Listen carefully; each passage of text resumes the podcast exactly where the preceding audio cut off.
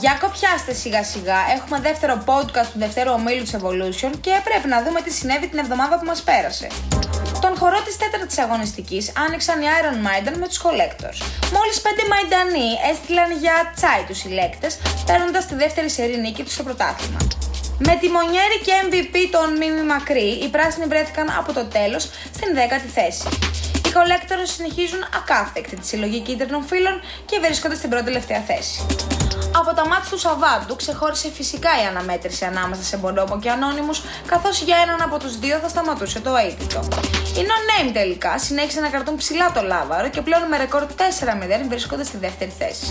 Οι Μπονόμπο, παρά το γεγονός ότι δέχτηκαν την πρώτη τους σίτα, δεν απομακρύνθηκαν από την πρώτη τριάδα. Την ίδια μέρα, στο κλειστό του Περιστερίου, οι Miami Heats ξεπέρασαν εύκολα την εμπόδια των Sugar Mountains. Με το επιβλητικό 37-74, το Miami σκαρφάλωσε από την 7η στην 5η θέση και σύμφωνα με έγκυρες πηγές ετοιμάζονται να χτίσουν σε νικών. Βουνά μου, θα έρθει η ώρα σας και σας να πανηγυρίσετε το πολυπόθητο ροζ. Προς το παρόν, αράξτε τους πρόποδες του βαθμολογικού πίνακα. Στο μπασκετάκι αρένα, οι Most Wanted πρώτα έφτιαξαν το book τους εν ώψη του επόμενου GNTM και στη συνέχεια επιβλήθηκαν τον Capital Controls. Με 4-0 ρεκόρ βρίσκονται αισίως στην πρώτη θέση του ομίλου. Οι Capital από την άλλη μπορούν να συνεχίζουν το αρνητικό σερί τους, όμως παρέμειναν σταθερά στην 8η θέση.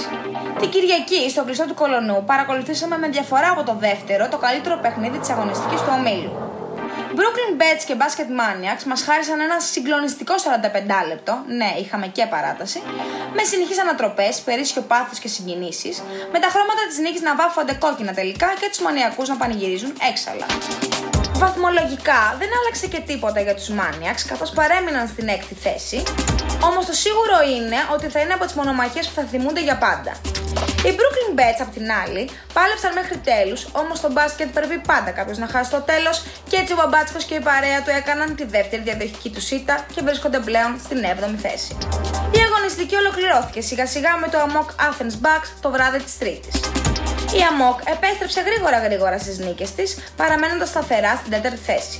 Οι Athens Bucks δεν κατάφεραν να κάνουν την έκπληξη απέναντι στους περσίνους φιναλίστ και συνέχισαν να βρίσκονται στη ζώνη του υποβιβασμού. Brooklyn Bets, Anonymous και Most Wanted Amok κεντρίζουν το ενδιαφέρον εν ώψη της πέμπτης αγωνιστικής και για να δούμε τι μας επιφυλάσσει η συνέχεια.